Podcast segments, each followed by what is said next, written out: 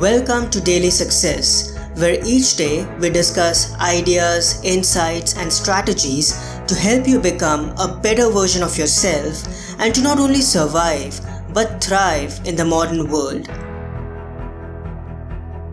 Hi everyone. On Thursdays, we read a meditation from the book The Daily Apple 366 Meditations on Growth, Persistence, and the Art of Exceptional Living, written by yours truly, Parth Sawhney. Here is today's entry from the book.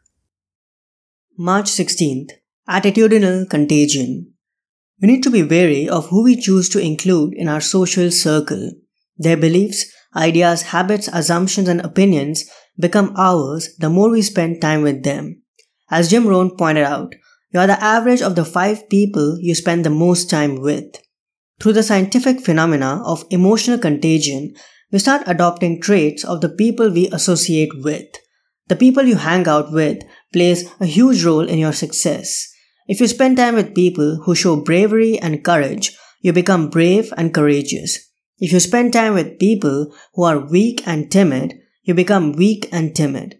If you surround yourself with people who cheat and take shortcuts, you become a cheater yourself and start cutting corners. And if you surround yourself with people who are ethical and honest, you start embodying the same qualities and become your best honest self. That's why it's really important that our social network is enriched with people who are examples of mastery, leadership, courage, bravery, success, and exceptionalism.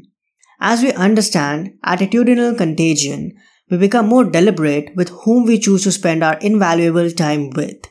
Instead of hoarding friendships and relationships, we need to become a curator and select only those who elevate us and our lives.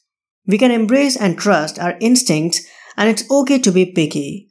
Unlike the majority who are running after quantity, we can choose quality instead as we pick our social network. I hope you enjoyed today's insight. You can get a copy of the Daily Apple at your favorite store just go to books2read.com forward slash daily dash apple.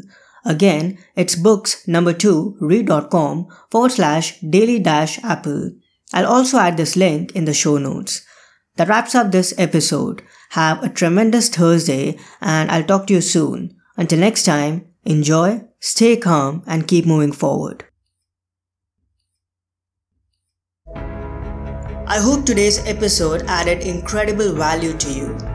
For more helpful resources on personal development, philosophy, and holistic success, come visit my website parthsawhney.com. I wish you an amazing day.